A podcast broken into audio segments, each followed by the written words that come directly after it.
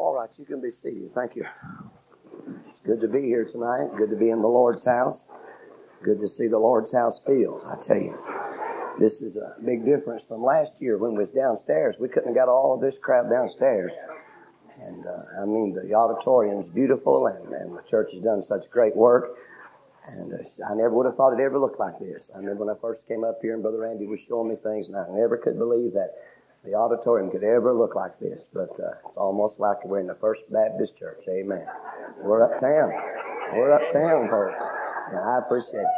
And I've enjoyed all the good singing. I tell you, you'll have to drive a long way and uh, go a long distance to hear any better singing than what you've heard tonight. And that's just a little foretaste of what you'll be hearing all week long. And uh, you can take off on your schedules and get in here and come off from work and get in. Uh, just get in on what you can get in on. Can it up because you'll need it uh, down the road. I, would like to see Dr. Bob Webb, the, the Mennonite pastor. Uh, I'd like to see him after service if it'd be possible. Uh, I'd like to somebody take care of that, help me to meet him after service. And then I want to appreciate all the hospitality that's been shown me since I got here. When we arrived yesterday, they, they had us a nice big pizza supper, pizza blast, and, and salad, and then a big goodie bag. I tell you, I was up last night till midnight looking in that goodie bag. And uh, there's nothing to look at anymore. it's all it's all been put into the ministry, literally. Put it into the ministry. I mean, it was full of good stuff. And I appreciate that, and uh, I appreciate uh, just, just appreciate the staff, appreciate the willingness of uh, Sherathon and, and Anchor Baptist Church and WGCR and all the people that make this possible. And uh, we trust that God will really do something for us. Uh, I want to read a couple of verses tonight. I want you to take your Bible, turn with me to 1 Samuel, chapter number 6. 1 Samuel tonight, chapter number 6. And uh, I want to give you another verse while you're turning there so you'll know that I'm preaching a scriptural message. Now, I want you to turn to, excuse me, 1 Samuel. I said second. Make it 1 Samuel, chapter number 6. 1 Samuel, chapter number 6. The Bible said, 2 Timothy chapter 3 verse 16 that all scripture, all scripture is given by inspiration of God and is profitable for doctrine, for reproof, for correction, for instruction in righteousness. That means all scripture, both Old Testament and New. Amen. And so I want you to understand I'm going to try to preach you a scriptural message tonight uh, from out of the Old Testament and uh, for no better sake, I, I don't know how to entitle this message tonight from 1 Samuel chapter 6. I don't know any better title or how to title it any better uh, than just to call it Milk Cow Religion. Milk Cow Religion. Now, some of you already thinking, my Lord, we've come for nothing. And uh, he's, he's bumping the bottom of the barrel just to get up with milk cow religion. I believe tonight that you're going to see something that's here that'll show you some things about the Christian life. And I'm not saying these milk cows are saved, but what they had, they've got more than what some Baptists. Now, I don't know about the Nazarenes or the Mennonites, but I know these milk cows had something a lot of Baptists don't have. And so I want you to see this with me tonight. Stay with me as we read from the Word of God. 1 Samuel chapter 6, look at verse number 1. The Bible said, in the ark of the Lord was in the country of the Philistines seven months. Now, the ark of the Lord, it's been captured by the Philistines, and they've had it in their country seven months. Drop down to verse number seven. The Bible said, Now therefore make a new cart, and take two milk kine. The word kine there is the word heifer, or the word cows, what it means in the Hebrew, heifer or cow. Uh, take two milk kine on which there had come no yoke, and tie the kine to the cart, and bring their calves home from them. And take the ark of the Lord, and lay it upon the cart, and put the jewels of gold, which ye return him for a trespass offering, in a coffer by the side thereof, and send it away that it may go. And see if it goeth up by the way of his own coast to Beth Shemesh, then he hath done us great evil. But if not, then we shall know that it was not his hand that smote us, it was a chance that happened to us. And the men did so, and took two milk kine, and tied them to the cart, and shut up their calves at home. Look at verse 12. And the kine took the straight way to the way of Beth Shemesh. And went along the highway, lowing as they went, and turned not aside to the right hand or to the left.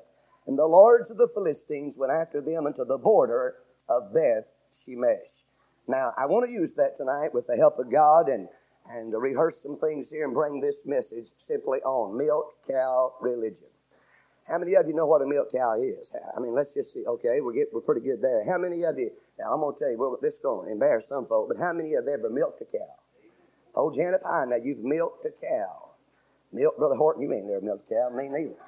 I mean, some of you, I saw some lady. How many ladies milked a cow, sister here? Several of you. Brother Monday, did you raise your hand? Brother Jerry, have you milked a cow? I, I'm telling you now, I'm just trying to find out if I'm preaching to people that understand this message or not.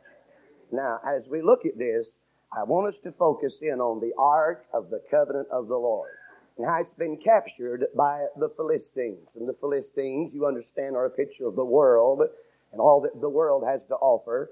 And the Ark of the Covenant is the most, uh, it, it represents the presence of God Almighty to the nation of Israel. Now you say, Brother Buster, in chapter number six, it said that it had been in the Philistine country in verse one, seven months. How did all of this come about? Well, I want us to back up, if, if you will, to chapter number two, and we'll rehearse these real quickly and bring the message tonight that I feel like God's laid on my heart. I said a while ago, the Ark of the Covenant, it represented the Lord's presence to the nation of Israel. That Ark of the Covenant, it housed the golden pot of manna. Inside of it was Aaron's rod that budded and the tables of the commandments inside the Ark of the Covenant. On top of it, it housed, as it were, the mercy seat, which was on top, and the cherubims that came up and their wings touched, and this is where the blood was offered upon the mercy seat. And this is the place that God's Shekinah glory dwelt and met with the nation of Israel. Let me, before, while we're thinking about this, the most precious possession that the church has is the presence of God Almighty. The most precious possession the church has is the presence of God Almighty. And one of the most horrifying thoughts is losing the presence of God. Losing the presence of God or having God to write Ichabod. The glory of the Lord has departed upon a church or upon a nation or upon an individual's life. We desperately need the presence of God. Now, I appreciate all the good singing, and I know these singers, most of them, I know them personally. Some I've known for years. Brother Betty, and excuse me, Sister Betty and Brother Jerry Monday. I've known them since they started all the way back. And some of these folk I've just met, but I promise you, if they really, really mean business, all of us, we need the presence of the Lord. And God is, now God did not judge the Philistines here for making this new cart to haul the Ark of the Presence. Uh, the Ark of the Covenant of God. You remember in 2 Samuel, that's the reason I used that a while ago, chapter number 6. David, when he was bringing the Ark of the Covenant back into Israel, he made a new cart and God judged him for doing that. He was using Philistine methods uh, to carry the presence of God. But David knew better. And you see, God, through the Levitical order, uh, had certain men and certain people that were designated uh, to carry the Ark of the Covenant. But the Philistines had no idea about that. But you say, Brother Buster, you were talking about how that it wound up. How did it get into Philistine territory? The presence of God. Notice in chapter number two, uh, you'll find there's the corruption of the priesthood. As I was thinking about this, uh, you remember that Eli is now the priest. And the book of First Samuel follows on the heels of the book of Judges. Now, Ruth took place during the days of the judges. But First Samuel, uh, you're still in that era of time when every man did that that was right in his own eyes because there was no king in Israel. And what you have here, uh, you have a corrupt priesthood. If you notice in chapter 2, verse 12, the Bible said, Now the sons of Eli were sons of Belial. Can you imagine that? The sons of the priest, he was the priest, uh, and his sons were sons of Belial, uh, and they knew not the Lord. In verse number 17 of chapter 2, wherefore the sin of the young men was very great before the Lord, uh, for the men, that is the men of Israel, uh, abhorred the offering of the Lord. They abhorred it. And even Hophni and Phinehas, which are the two sons of Eli, they abhorred the offerings that the people of Israel were bringing to the Lord. Uh, 2 Samuel 2.22, now Eli was very old and heard that all that his sons did unto all Israel. How they, now watch how wicked this is how and how they lay with the women that assembled at the door of the tabernacle of the congregation. Now you're talking about immorality, friend. You're talking about sexual impurity. Uh, these two young men, who were the sons of Eli, laid with the women at the door of the tabernacle. There was corruption in the priesthood. Then if you'll notice in chapter number three, there's the compromise of the preacher, if you will. I mean, God has raised up a young man by the name of Samuel. I don't have time to go through all of that, but how Hannah prayed. And Eli thought she was drunk. And, and, and Eli said, You've tarried too long at the wine. She said, I'm not drunk like that, Eli. Her lips were moving, but nothing was being said. But she was asking God for a man child. And she promised God that she would give him back to God. And, and God gave her a son, and she named him Samuel. And Samuel is being raised uh, there at the temple and at the tabernacle. And he's being raised around the sons of Eli. And he, he knows what's going on. It's in chapter number three there uh, that you'll find that God begins to call upon Samuel. Uh, but what you find here, God revealed to Samuel as a young child uh, the compromise of the preacher or the compromise of brother Eli. The Bible said in verse 13, For I have told him that I will judge his house forever for the iniquity which he knoweth because his sons made themselves vile and he restrained them not. Are you hearing me? Eli was the preacher. Eli was the man of God. And he had sons that were living wickedly uh, underneath his own household, if you will, uh, and he did not restrain them. Now, he might have reprimanded them, but he never did restrain them. And God was very angry about what was going on. Compromise of the preacher in chapter 3. Chapter number 4, you have the capture of the precious ark. This is how all of this came about. Now, what you find in chapter number four, Israel and the Philistines are engaged in battle. And what they do here in verse 2, you find the battle is being fought. And they lose, Israel lose 4,000 men at the very start of this battle. And you know what they did then? After they lost 4,000 men, that somebody come up with the idea, well, we ought to go fetch the Ark of the Covenant. You see, it was at the city of Shiloh. And isn't that a lot like Baptists and a lot like a lot of us? We don't all, we don't call on God until we need Him. We don't call on God until there's problems uh, or we're losing the battle some way. Here's the battle, 4,000 men lost. Verse 3, uh, there's the boldness of these people. As you see, there's no need for the ark up till now. But now they say we better go get the ark and, and bring it out of Shiloh. And when that ark came in verse number 5, the ark of the covenant of the Lord came into the camp, all Israel shouted with a great shout, so that the earth rang again. I mean, they shouted so loud, friend, that, but I want to tell you something. This was a bragging shout. They was not shouting in the Spirit of God. They were not shouting for the Lord necessarily, uh, but they saw that, that, that uh, piece of furniture uh, that represented the presence of God. But what they didn't realize was, oh, they were shouting and they were making much to do about it, but God's presence was not with the ark. Are you hearing me? And a lot of people are doing a lot of shouting today. Uh, and I love good shouting. Uh, I like old time meetings, uh, but I like it when the presence of God is absolutely real, friend and it's not something fleshly and worked up and some kind of cheap emotionalism. Now say amen. I mean, we're, we're not after wildfire. We want the true touch of God Almighty. Now here they are, and boy, they shout, they shout and begin to holler. And, and you know what the Philistines did? They got scared to death.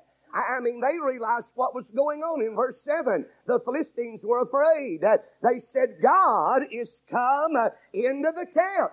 And they already knew what God had done to the Egyptians, the Philistines had in verse number 8. And Israel thought, all right, here's our victory now. We've got the ark. We brought the ark of the covenant and, and surely God will give us the victory. But in verse number 10, uh, there's the beating of Israel. They lost 30 more thousand men. Thirty more thousand were lost in this battle, friend. And if that wasn't enough, uh, this whole thing backfired on them. Uh, and in verse number 17, uh, you'll find, you remember Eli is sitting there. He's some 90 and 8 years old. His eyes were dim and he could not see. And he's listening about what's going on about the battle. Verse number 17, there was a messenger that answered and said unto Eli, Israel is fled from before the Philistines. It's as though he says, say on. And there hath been also a great slaughter among the people. I can hear Eli saying, say on. And my two sons also, Hophni and Phinehas are dead. And, that's bad enough. And he says, say on as it were. And the ark of God is taken. Now, friend, it's when he heard those words that, that the ark of God was taken, that, that in verse 18 it came to pass when he had made mention of the ark of God, that, that he fell from off the seat backward that by the way of the gate and his neck brake and he died for he was an old man and heavy. And he had judged Israel 40 years. Now watch it. Did you see what the Bible said? It wasn't about Israel being defeated. It wasn't even on about, it wasn't, it didn't take his heart away from him uh, when he heard that his two sons were dead. Uh, but when Eli heard uh, that the ark of God was captured by the Philistines, uh, it was as though that was more than he could handle, uh, and he fell backward and it broke his neck at this very time. Uh, this whole thing is backfired on Israel. Uh, you'll find that in verse 19, uh, Eli's daughter-in-law, Phinehas' wife, is with child. She's in labor pain. She begins to give birth. And it was the heartbeat of every Israeli woman, an Israelite woman to give birth to a man child. And as she was giving birth, she was also dying. And the Bible said here, they said unto her in verse 20 about the time of her death, that the women that stood by her said unto her, Fear not for thou hast borne a son. Eh? But she answered not, neither did she regard it. Eh? And she named the child Ichabod, eh? saying, The glory is departed from Israel. You're talking about a horrifying thought, friend. When they saw that ark that was captured by the Philistines, she said in her heart and in her mind, The glory of the ark, the glory of Israel is departed. Verse 22, she said, said, The glory is departed from Israel, for the ark of God is taken. Now I'm coming up to where I want to preach. Uh, the corruption of the priesthood, uh, the compromise of the preacher, the capture of the precious ark. And by the way, when they brought that ark and they began to shout, Israel did, wait a minute, nobody repented of their sin. Nobody, hey, listen, Eli didn't repent uh, about not restraining his sons. Uh, Hophni and Phinehas didn't get, on, get down on their face and ask God to forgive them for their fornication and their adultery. No, sir. Uh, no, and I'm going to tell you something, friend. Uh, revival or the touch of God will not come uh, unless there is a confession of our sins. Now, I'm afraid too many of us, uh, we want God to come down and we want God to bless us uh, and leave us right where He found us. Uh, but that's not the way it's going to happen. God's going to, hey, He'll work in our hearts. Uh, he'll deal with our sins, our secret sins, our uh, our presumptuous sins. Uh, he'll deal with them if we're going to go further with God and know more about His presence. Amen. Oh, yes. I was in a meeting. I'll just say this in passing last week. Uh, and God help you, don't look at my itinerary unless you know where I was. I have to be careful how I say things. I preached my heart out. I fasted all week long uh, and I preached my heart out uh, and started out on Monday night went through Friday night. Uh, and one of the men called me on Thursday and we talked. He said, Brother Buster, I'm sorry. He said this church is used to 15 minutes of preaching and a 45 minutes to an hour of singing. He said that preacher just gets up and hoops and hollers and runs around and jumps and, and jumps the pews. And, and he said it's a lot of emotionalism. He said, Pat Preacher Seaton, what's happened? He said, you have preached too much Bible. He said, you have preached too much Bible. Now, you know, that's a sad commentary, friend. And when I'm in a Baptist church that considers itself old time, when a man of God now has to apologize uh, for preaching too much Bible. I tell you, if we wasn't filled up on so much on the world and carnality, uh, and if we had more of an appetite for God, uh, it wouldn't bother you to sit around and hear the man of God preach, thus saith the Lord. I promise you, if it's your football team uh, or your NASCAR driver, uh, or if there's in overtime in a football game uh, or triple time, you'd sit there on a cold bleacher and scream and shout till the next morning they'd have to swab your throat from Dan to Beersheba before you could even talk. But let a man of God read too much Bible. Let him preach, thus saith the Lord. People say that's over my head. I can't handle that. Amen. Here's now what happens in chapter number. This whole thing's backfired on Israel. Chapter number five. I'm telling you what happens here is the capture uh, and the confusion of the Philistines. They captured the ark. I'm going to tell you what happened when they got it. They were totally confused, friend. Now, I mean, I have to be discreet about how I read this passage of Scripture. The Bible is very plain. The very Bible is a very plain book. And I don't mean to be out of order in any way. But in chapter 5, verse 1, the Philistines took the ark of God and brought it from Ebenezer unto Ashdod. They brought it unto that principal city called Ashdod. Ashdod was also one of their gods. Ashdod, history gives, uh, was half fish uh, and had the head of a man. And it's there that they bring, well, it's there at Ashdod where their god Dagon was. Uh, the Bible said in verse 2, when the Philistines took the ark of God, they brought it in the house of Dagon and set it by Dagon. Now they put it in there like a trophy and they're giving their God Dagon, half fish, half man. Uh, they're giving him uh, uh, the glory for the capture capture of the ark of Israel. But now they've got it, but they don't know what to do with it. You know what happens? The next morning in verse 3, when they of Ashdod arose early on the morning, behold, Dagon was fallen upon his face to the earth before the ark of the Lord. And they took Dagon and set him in his place again. I'd sure hate to have a God that you had to pick up and set back up and pick up and set back up. But the presence of Almighty God was there at the Ark of the Covenant, and Dagon fell down in worship. They set him back up. You know what happens on the next morning? Verse 4. And when they rose up early on the morning following, uh, the Bible said, Behold, Dagon was fallen upon his face to the ground uh, before the ark of the Lord, uh, and the head of Dagon uh, and both the palms of his hands were cut off uh, upon the threshold. Uh, only the stump of Dagon was left to him. I mean, their God was broken all to pieces. And man, they get to, th- they get to thinking right here, we got to do something with this Ark of the Covenant. Now, we've captured this thing, uh, but it's tore our God all to pieces. Uh, and we've got to get this thing out of here. And you know, there's a lot of churches just like that. They don't really want the real presence of God Almighty. I mean, they don't really want the real touch of God that, that breathes through and conviction falls and sin begins to become confessed and laid out before God. Oh no. No, no, they don't want that kind of a presence of power of God. Are you hearing? I know what I'm talking about. I was a revival several years ago in the state of Tennessee.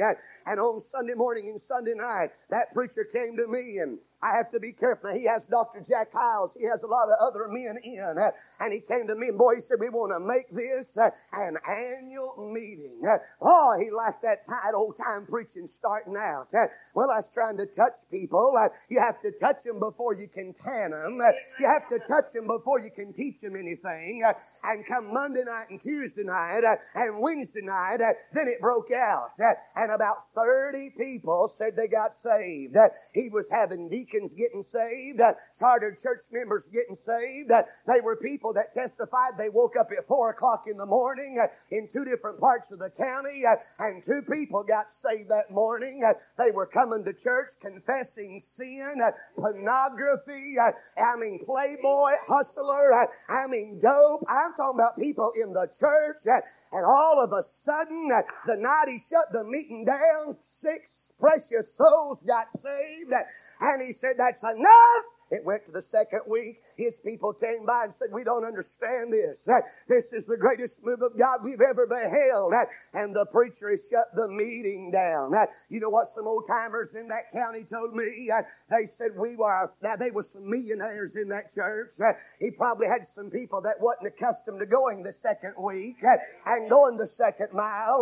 But some of them old timers said we're, they were afraid of what sins were getting ready to be confessed. Amen.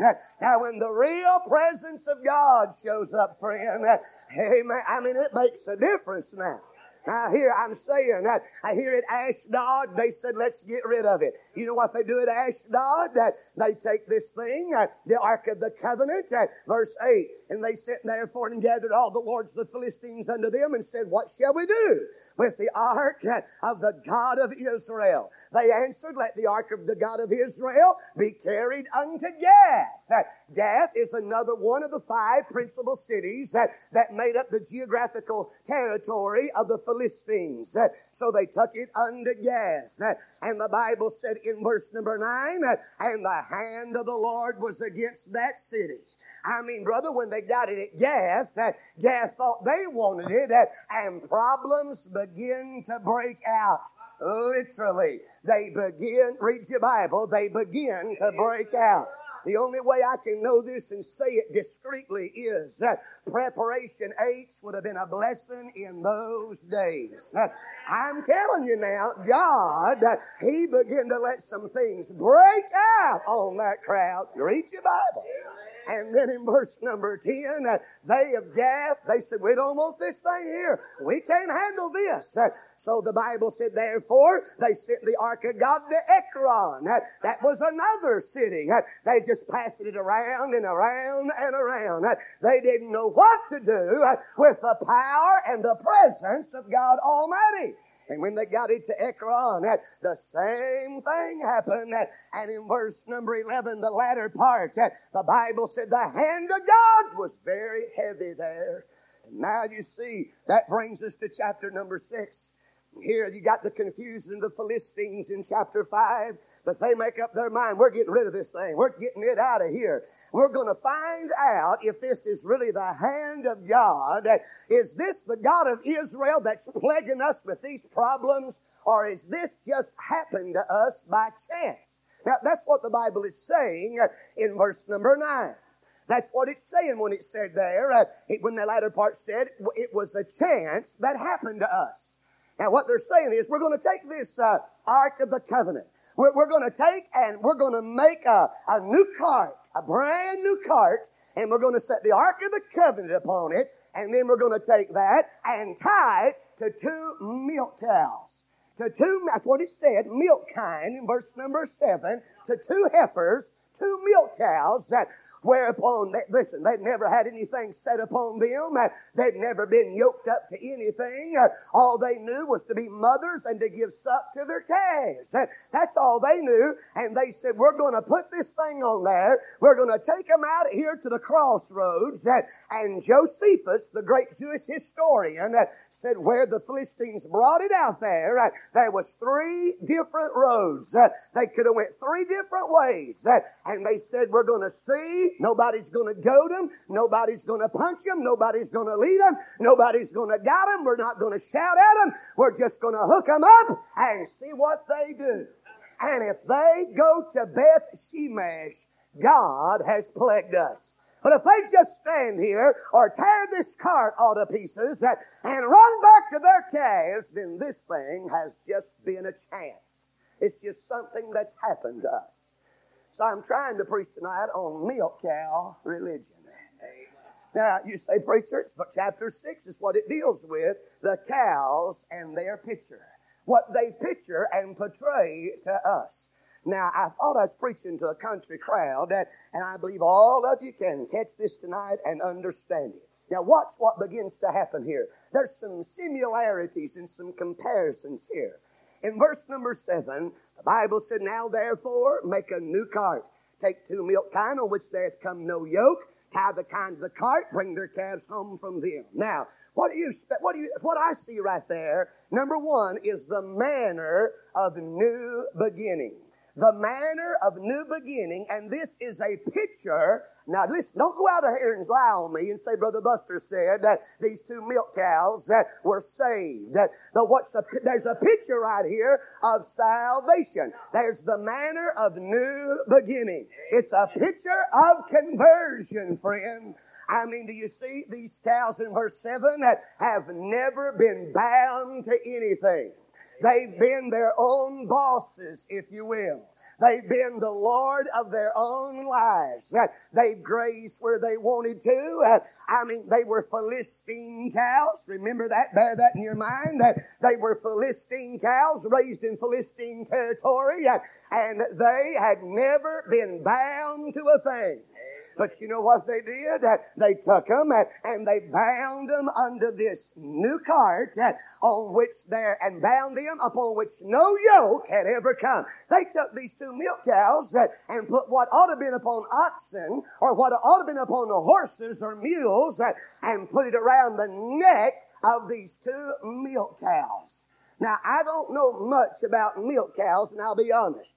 I promise you, you take two jerseys out there, and you take you two heifers out there, and, and you try to yoke them up to something they've never been yoked up to before, and then take their calves away from them that's sucking, and, and take them down the barn and tie them up. And You getting ready to hear barbed wire snap. And You're getting ready to hear bellowing and stomping and kicking and tearing down like you ain't never heard before, friend. Now, these people that I talk to that are farmers and they know uh, about taking the calves away from the cows, uh, they said, Preacher, we've stayed up all night sometimes. Uh, man, preacher, they said sometimes them mothers will hurt themselves uh, trying to get to them calves, uh, trying to, right here, friend, uh, there's a manner of new beginning. I mean, they just get in there, they don't buck, they don't jump, they don't stomp, they don't kick, they just let them put the yoke yoke upon them. And if that's not a picture of salvation, I don't know what I'm talking about. Hey, you remember how you used to buck and kick and snort and rebel at everything that was holy and all that was righteous? But when you got yoked up with the Savior, friend, when you got yoked up in the yoke of salvation, it was a brand new beginning, friend. A brand new beginning. Amen. I was always my own man. Nobody told me what to do. I, nobody tried, listen, daddy tried to tell me where to go, but I'd stay out and do the wrong thing. I, I tell you, when I got saved by the grace of God, I, I come under new management. I, come under new lordship. I, I forfeited all my rights uh, and I got yoked up, yoked up with the Savior. Amen. See here, there's the manner of their new beginning.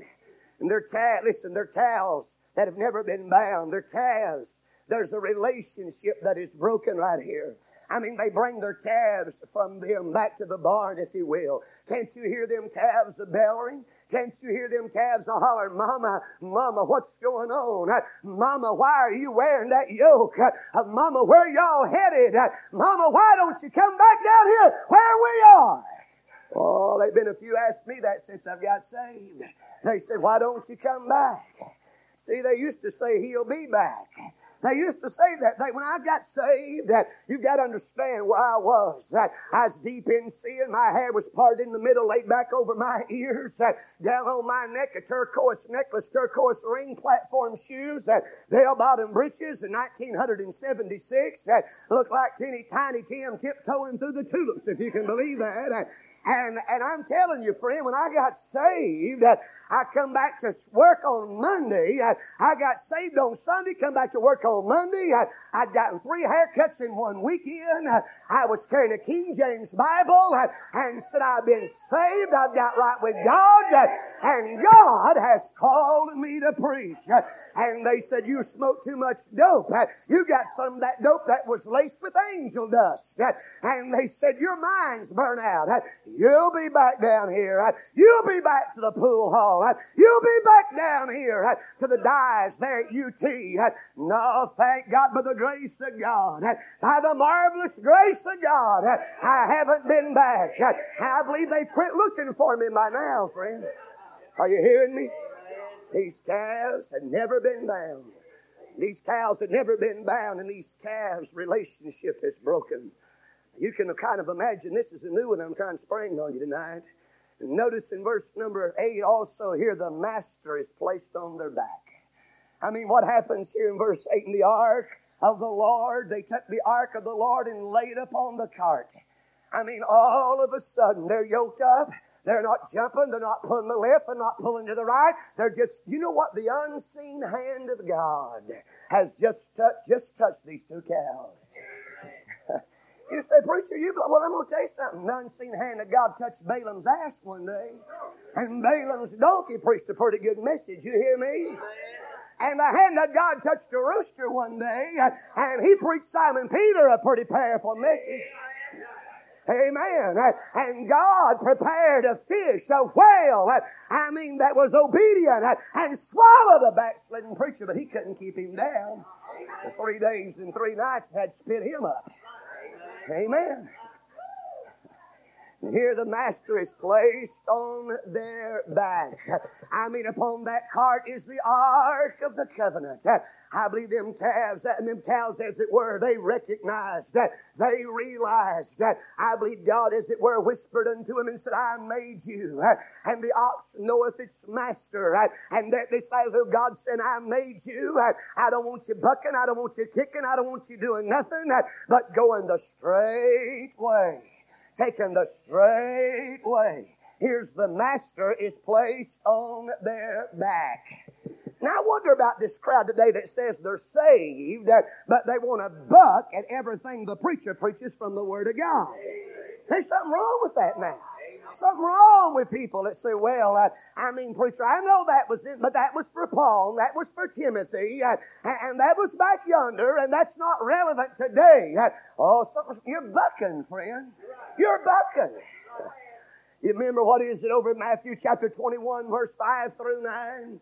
I mean, they brought a, the fold of an ass, a little coat, whereupon never a man had ever sat. Uh, and they brought it to Jesus, uh, and Jesus sat down. That coat had never been broke. Uh, he sat down on the back of that little old donkey. I believe he grabbed one ear and pulled it back and said, I made you, son. Walk straight. Don't buck. Don't kick. I'm your Lord and Master. And that little donkey just went to walking down through there. They got to waving palm branches. They got to taking their coats off and laying them down in the middle of a, you know what a little mule would have done?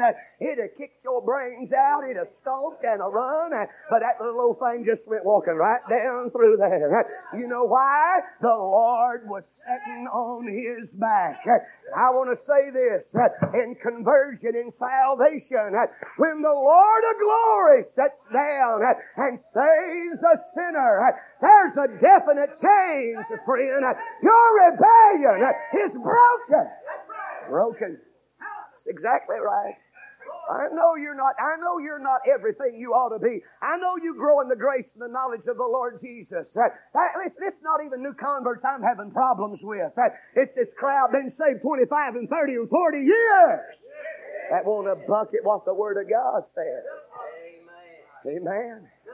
So you see, here's their masters placed on their back. Uh, and then there's the meekness of their behavior. This is a picture. Now, that one about the master placed on their back is a picture of their consecration. But the meekness of their behavior in verse 10 is a picture of their character. Did you notice how their behavior is here? And the men did so in verse number 10 and took two milk kine and tied them. Uh, the Bible said to the cart and shut up their calves at home.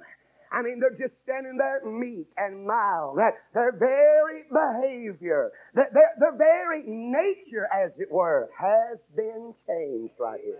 You know what their natural inkling should have been? You know what their natural uh, uh, instinct should have been? Tear the cart all to pieces, uh, break out of this yoke, uh, and run back down to the barn where the calves are. No, see, there's, there's been a change here. Amen.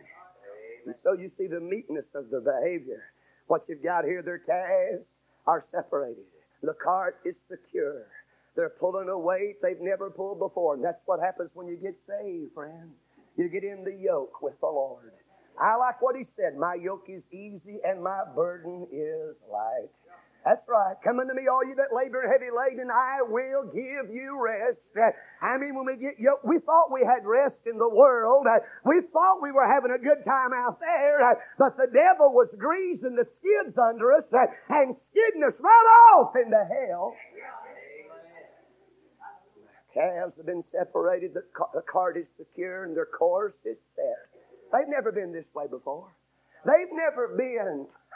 It's eight to nine miles, history gives, from where they were at there at Ekron all the way to Beth Shemesh. Eight to they never, their course has been set. Then you'll see something else, but it's Christ that's steering them. It's as though it's the Lord that's steering them. You remember when you got saved, there was a separation. I mean, even from some of your own family. Some of your own kids don't understand you, mothers and dads. Uh, I mean, when you got some of us, when we got saved, our own family didn't understand us uh, and almost disowned us. Uh, I mean, there's the separation, and when we got saved, we got secured, and, and the ark there, the presence of God, and the course is set. We're headed to Beth Shemesh. By the way, let me tell you what Beth Shemesh means. It means the house of the sun. How about that? The house of the sun. I like that, friend. Hallelujah. That's our final destination. We're headed to the house of the sun. Not the S-U-N, but the S-O-N. And then you see, but it's Christ that's steering. See the meekness of their behavior. They're different. They're different. Christ makes a difference when he comes into the life of a sinner. Can you tell me this? What is it? What is it that takes a an, an old uh, what is it that takes a wife beater? And, and pardon the expression, but a hell raiser. And what is it that takes somebody an old and, and curses filthy and, and vile and what is it that it like to, to take a man like that and, and change him? And put him in church and, make him meek and mild and, and, make him love the Word of God and, bypass all the bars and bypass all the, houses of ill repute. I'll tell you what it is. It's when the Master uh, sets down in conversion, friend. Uh, he makes a change. It always has and it always will. Therefore, if any man be in Christ, uh, he is a new creature. Old things are passed away, and behold, all things are become new. Amen. So you see the meekness of their behavior, picture their character. And their movement toward Beth Shemesh here, here's the picture of their course. Now they've never pulled a cart before. They've never been separated from their calves. Now, I mean, the Philistines are standing there and they're watching them now. They've got them hooked up. I can hear one of the Philistines say to the other, I ain't even seen Betsy. I ain't even seen her flinch. And Bossy never has wiggled her tail. And they're not even pulling in opposite directions. And it looks like they're just, looks like somebody's got their hand on them. And they're just standing there. And all of a sudden, in step, they begin to step out. Now there's three ways there. Remember? Three ways. And they could have went either way, but I believe it was the unseen hand of God that, that led them to choose what the Bible said here uh, is the straight way. Look at verse 12. And the kine took the straight way. They took the straight way to Beth Shemesh. The straight way. You know what that word straight means right there? They tell us it means the right way, the prosperous way, the pleasant way, the upright way. Amen. That's the straight way, the narrow way of salvation, friend. Hey, don't come to me and you say, but Brother Buster, it's too narrow. Salvation's too narrow. No, I tell you, it's right. It's prosperous. It's the pleasant way.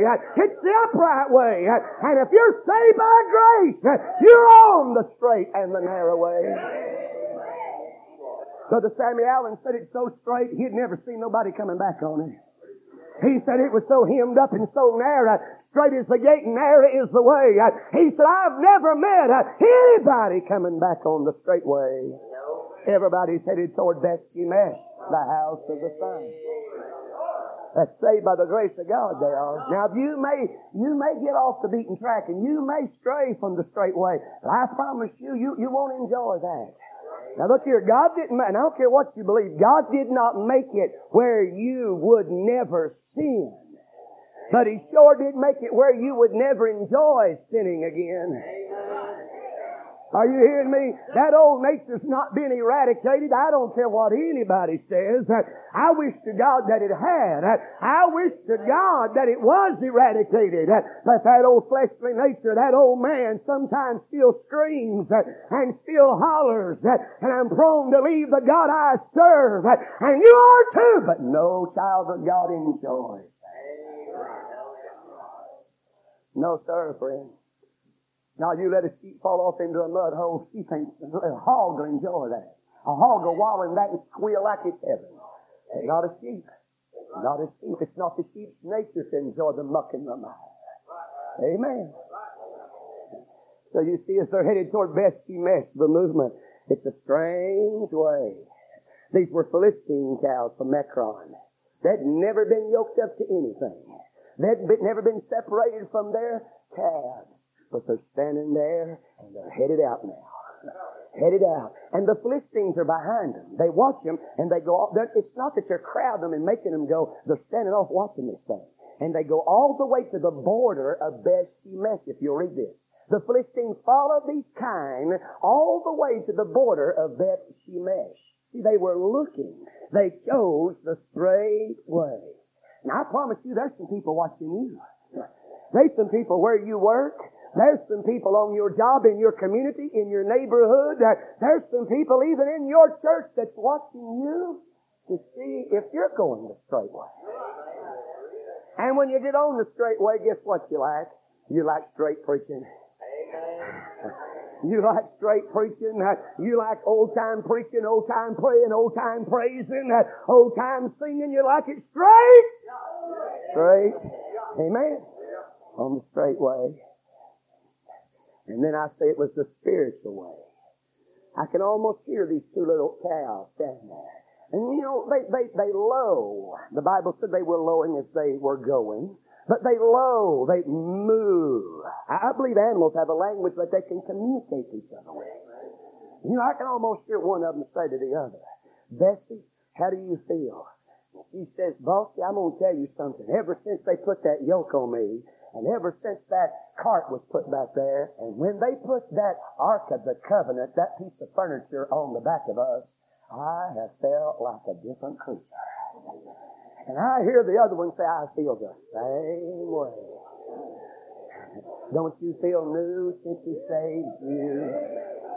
I didn't understand everything that happened when I got saved. All I knew really was I was, I'd been raised in church. I was a preacher's son. I used to argue premillennial doctrine before I ever even got saved. Uh, I knew a little bit about that, but I didn't understand everything. I didn't understand all about salvation as far as the technical aspects. And, and, and listen, I mean all this sanctification and, and future glorification. I didn't, and you didn't understand. Some of you didn't even know how long you saved for when you got saved. It was a while before you found out you even had eternal security. And it'll be a blessed day when the rest of you find out you got eternal security. the only thing better than being saved is to know how long you're saved for. Hallelujah. I just had to say that it popped out. I mean, I'm sorry if it offended you. you said that's Baptist doctrine. I beg to differ. That's Bible doctrine. I mean, John 3.16 says, For God so loved the world that, that he gave his only begotten Son, that whosoever believeth in him should not perish, should not perish, but have, have present tense, have everlasting life. I'm not going to get it. I already have it. Got it the day I got saved. Amen. Why, the Bible teaches, we come out of services sometimes, we'll say, man, what we made to set heavenly places? You was made to sit in heavenly places the very day you got saved. I mean, one preacher said, when you get down, don't bother to look up. He said, when you get down, look down, because you're already seated in heavenly places in Christ Jesus. For you are dead and your life is hid with Christ in God. Now, if you're saved by the grace of God tonight, you're dead to the world, for you're dead and your life is hid with Christ in God. You're in Christ, you're in God. Would you pray tell me how the devil could get you unsaved? Why, he'd have to come through Christ. He'd have to come through God. He'd have to break the blood covenant. He'd have to break the seal of the Holy Ghost. And by that time, he'd be a saved devil.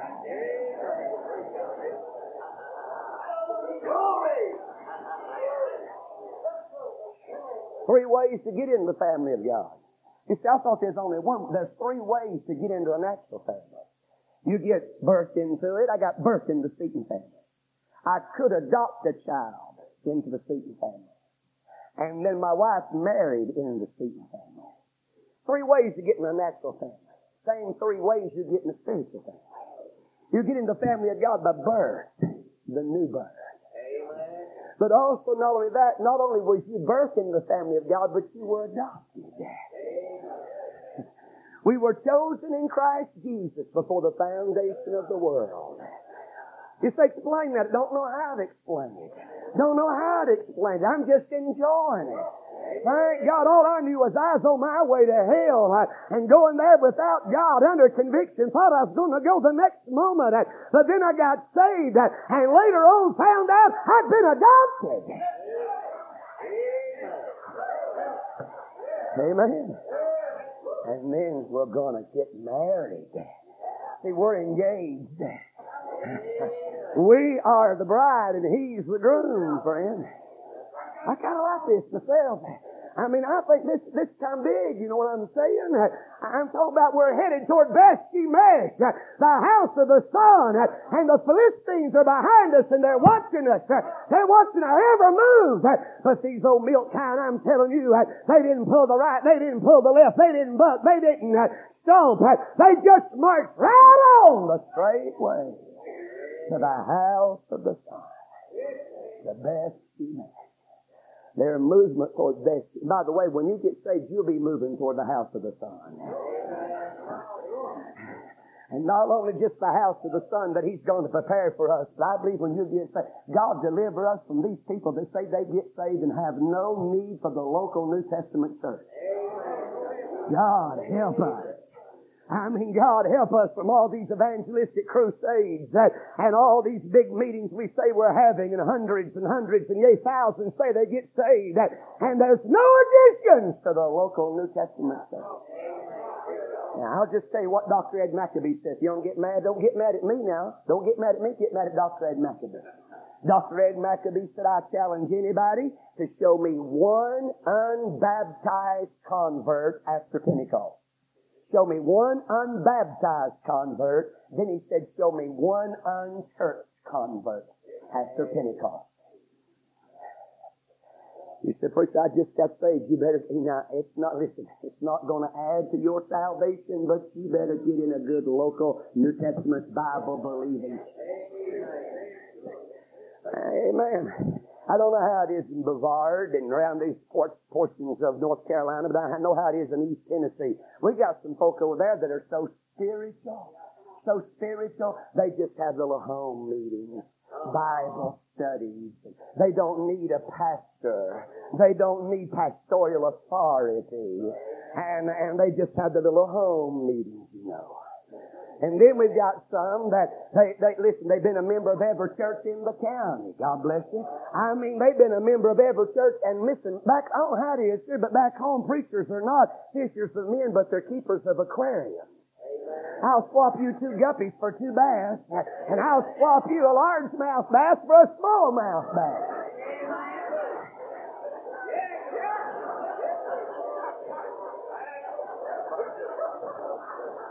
Dr. Percy Ray was preaching. Dr. Percy Ray was preaching the meeting over there that I preached in many, many times. Over there in High Point, North Carolina, the High Point camp meeting. I preached Dr. Paul Sparks and Brother Buddy Fox, and those men have been moderators at that meeting for years. And they have stepped down. Younger men have come in now. But listen to me. Dr. Percy, they used to run 1,200 and 1,400, and people would gather from everywhere, set up that open air tabernacle. And Dr. Percy Ray come in there and preach, and God bless. But he told those men of God privately, he said, you'll do well, men of God. He said, this meeting will go well until you start swapping each other's church members. And when you start swapping each other's church members, and start taking each other's church members in, you'll find this camp will fall all to pieces. Anybody else notice how quiet it just got? Amen. I'm going to tell you something. That's what I believe. My brother's a pastor, and I taught him this. He's 12 years younger than me. I'll teach him what I want to teach him. He's 12 years younger than I Pastor in Ball Road Independent Baptist Church in Knoxville. He pastors Ball Road Baptist Church. I told him, I said, son, when people come visiting you, and I said they want to join from another church, I said, you call their pastor. You find out if they're leaving on good standing. Is they a problem? I'm going to tell you, if they're a hell raiser over there, there'll be a hell raiser where you're pastor. You hear me? I'll just tell you like Brother Andy Hogan said. He's dead and in heaven now, Brother Andy Hogan. He said, listen, he said these church members that are here at church, their church, church, church, hop, church, hop, hop, hop, hop, hop. He said they're like an egg sucking dog. He said an egg sucking dog. Y'all know what I'm talking about, you old timers. You might as well take a shotgun and blow his brains out. He'll be an egg sucking dog the day he dies if he ever gets to sucking eggs. And oh, listen, old brother Andy Hogan said, I'd rather have a whore hopper as a church hopper. Uh, he said there is hope that you might get a whore hopper converted. Uh, but he said a church hopper, he said you might as well shoot them tell God they died of the chicken pox uh, and send them on to glory or wherever they're going. Some of you are laughing and some of you are frowning. Some of you look like you've been a member in every church in before. I don't even know your first name. Get your head up. It ain't time to pray.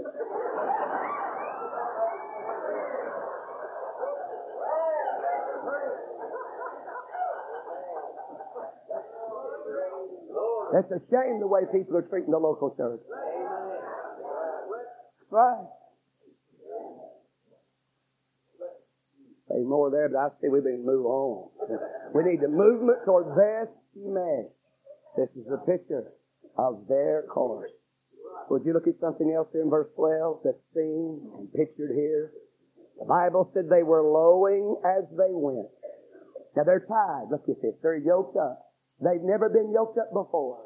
They're headed in a direction they've never been in all their life. Remember when you got saved, start out in a new direction?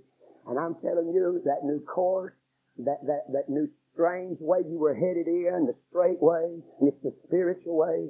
But you see, as they went, they, the Bible said they went lowing. Lowing. And what's implied here is bellowing. Bellowing out. Just, just be- mooing out.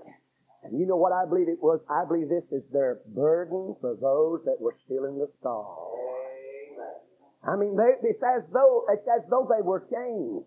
There's, there's a new mastery sitting on top of them. Uh, they're under new management, but their calves are still back at the barn. Uh, and, and it's as though they're burdened. They're, they're, they're I, I, can almost see it in my mind. I'm reading between the lines. That, and seeing it as a type of a child of God. That when we get saved, we're headed toward the house of the Son, the straight and the narrow way. But we cry out for those that are still in the barn, for those that are still in Philistine territory glory uh, for those calves, uh, those young'uns, uh, those grand young'uns that are still down there. Still down there. If you're a mom or a dad that's got children that's lost or a grandparent, you know what I'm talking about. Loved ones that we'd like to get saved. There's a message that they're bellowing. A picture of their crying. They're a burden for those in its stall. They're bellowing for those that are in sin, Philistine captivity. They're broken, yes, they're broken, but they're still serving. They're broken, but they're still serving. They're carrying the heavy load of the ark, and they keep looking straight ahead. But as they're going, they've not forgot about those. They're back there. We're going to have a good time this week, Lord willing. There'll be a lot of good singing. We pray that God will spend the necessary money that's in for this radio station, for this ministry, but God help us. I'm telling you, God's working in my heart afresh and anew that about lost sinners.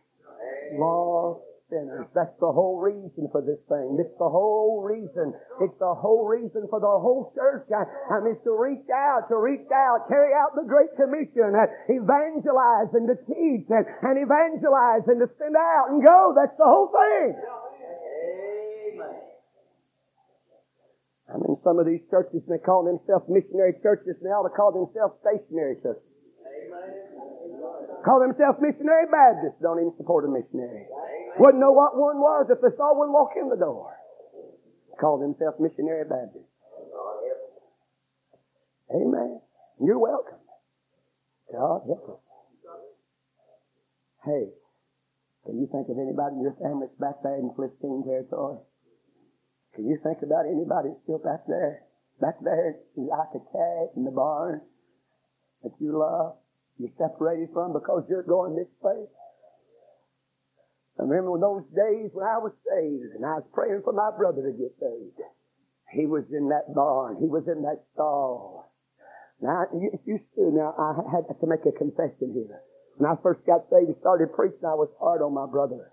My brother was 13 and he began to grow up and he, I saw rock music and things. He let his hair grow out. I began to preach to him. I mean, push him further and further away from me. I began to harp on him and I began to just badger him and just, just push on him and press on him. And all I was doing was driving a wedge between me and him. I want to tell you this. Nobody, nobody cares how much you know. So they know how much you care. Y'all not never forget that. Nobody cares. Nobody cares how much you know till they know how much you care. And finally, one day in Florida, after fasting for about 12 days, God broke my heart. I'd been praying for that revival, two different meetings, and coming up the road, I was praying for my brother. Praying for my brother, and it's as though the Spirit of God whispered to my heart and said, you go home and tell him you're through talking to him about us. And you're going to start talking more to us about him. His old beard that was out there so big, his hair, you couldn't have got it under a bushel basket afro. I mean, low riding Silverado, all of that old Hank Williams, I mean, Willie Nelson, wild music, liquor, and dope. I just, I mean, addicted to gambling. My brother had two major surgeries on his body that were unnecessary so he could claim insurance money because he was owed debts to bookies. That's how deep my brother was in bondage to sin. And I got home and told him that. I come to him, and I got him by the old shoulder there at mom's house, and I said, son, I'm through preaching to you. I want to tell you I love you. God broke my heart in front of him, and we don't cry much. I don't, just not made up like that. Boy, I saw an old tear run down that old bearded cheek. I said, son, I'm going to be praying more for you now than I've ever prayed for in my life. And said, Bo, I want you to know. I called him Bo. I said, I love you. I love you, son. I said, Dad's in heaven. Mom's going to heaven. And I said, me and Barb, we're going this way, the best next, as it were. And I said, son, we'd like you to go with us. And I said, whether you go or not, son, I made up my mind a long time ago. I'm going with God. I'm going with God. I saw a tear come down. Boy turned away. You know, me to see him weeping. He walked out in the house. Wasn't long after that that God got him. Yeah, God got him and saved me in that Silverado pickup truck on the way to my house headlights pulled up in the yard. Oh, uh, it was in the wintertime in, in December. My wife said, that's your brother. She said, he's screaming and the headlights were on and my, my kids went to running through the house and he bursted through the door, had his hands up in the air and I couldn't understand what he was saying. I thought, my God, there's been a shooting, there's been a killing and somebody's after him and he come in and fell down in the floor and he had his hands up and he said, I've gone as far as I can go. I've gone as far as I can go. And my wife ran in the back bedroom to call my mom up the road. I said, son, what? He said, I want to get saved. I want to make this thing right. Let's get it settled. Down on our face we went. We prayed, we cried. Uh, he is laying prostrate on the ground. Uh, and when we got up, I said, what about it, son? Uh, he said, we're too late. Uh, I said, what do you mean? He said, I believe the Lord just saved me while ago in that pickup truck. Uh, he said, I believe the Lord saved me when I turned around and headed this way. And my mama was standing out on the front porch. The light was on. And there went my son running up through those two yards. And the prodigal son came home to mama, friend. Thank God. Hey, just keep a lowing as you're going. Keep a praying. Keep a weeping for those back there in the stall. The Spirit of God knows how to lay hold on them. Lowing as they're going. Lowing. The message that they were bellowing. And then there's the mastery of backward tendencies. Verse number 12, this is the picture of the contentment. They turn not aside to the right hand or to the left. you see that? I mean, it, that, that's a natural, it's a natural thing here that they should have turned around. I, I mean, maternal instinct, if you will. I, I mean, their, their, their, their own nature, their own makeup, uh, that they should have turned around and went back. Uh, but I'm telling you, to the amazement of the Philistines, uh, they went straight, straight to Beth Shemesh. You know what I believe those Philistines said? There's been a change in. I believe they said their character's even different. I tell you, their, their course, look, they were three ways, man. And they didn't choose the left or the they went the straight way.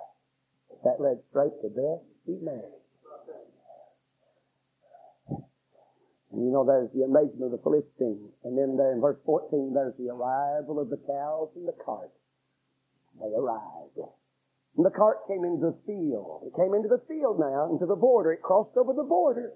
Didn't stop shy of the border. How about that? Didn't stop shy of the border.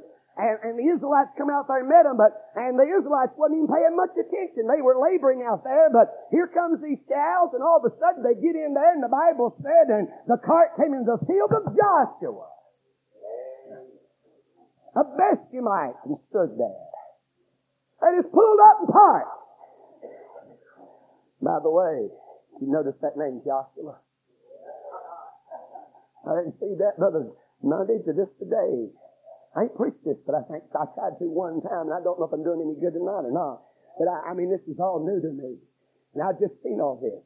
I'm telling you, they got into the field of Joshua. Now, he said, what's important about that? Joshua's name just means that Jehovah is Savior. It just is the New Testament equivalent. Hey, that's the Hebrew word for the New Testament. Jesus! Jesus!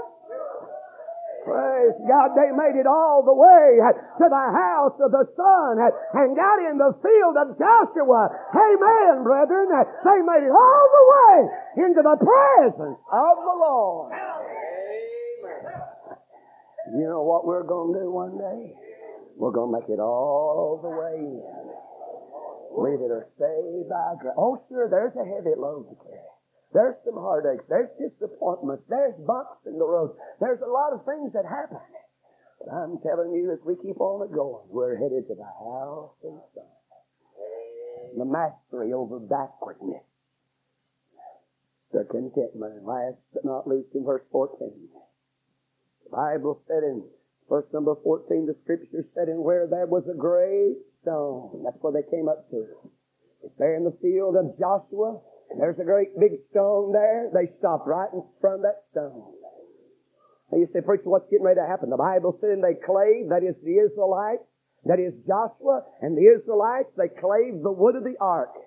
And the Bible said, offered the kind of burnt offering unto the Lord. Here's the measure of their burnt sacrifice. Are you hearing me? Here's the measure of their burnt sacrifice or their consumption. They were willing to be consumed for the glory of God. Well, God got a hold of my heart the other day. I was reading this and studying through this, and I heard someone say this, the measure of a real Christian is measured by their sacrificial living. The measure of a Christian is measured by their sacrifice. by their sacrifice. You hear me? That, that, that statement got a hold of me. The measure of a real Christian is the measure of their sacrifice.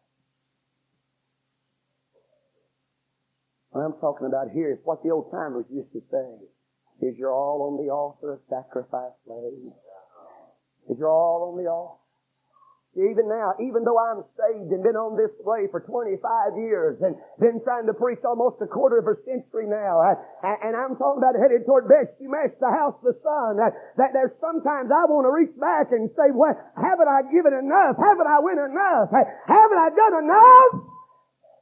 But Jesus went all the way. All the way. What's all about? Paul said, willing to spend and be spent for the glory of God. See, I'm sure sometimes these pastors think, I've preached and preached and preached and preached Brother Buster to my flock, and they seem like they don't care. I've preached and I've been on the mission field, Brother Buster. I've done this, I've done that. I work here at WGCR, and sometimes I, nobody recognizes the thing I do. And preacher, I've sacrificed my job, and I've done this, I've done that. I give, I give, I do, I do, I do. But wait a minute. He gave it all, friend. He gave it all. And they were willing to become a burnt sacrifice. It speaks of their consumption. I believe there's a little message in this thing about these milk cows. Have you had a new beginning? Have you been saved by the grace of God? Have you been yoked up to the cart of salvation? There, is there a lowing as you're going tonight? I mean, have we forgotten about those that are back there in the stalls? May God help us in this meeting. And may God help us to sacrifice. May God help us to continue to sacrifice. I thought about the meeting and the needs of the meeting that are multiplicity and, and then the radio needs, the people that will be sitting out there listening day in and day out. And, and as people here give their lives in singing and preaching, but there's such a need. Such a need. There's such a need for this ministry to continue on, ladies and gentlemen.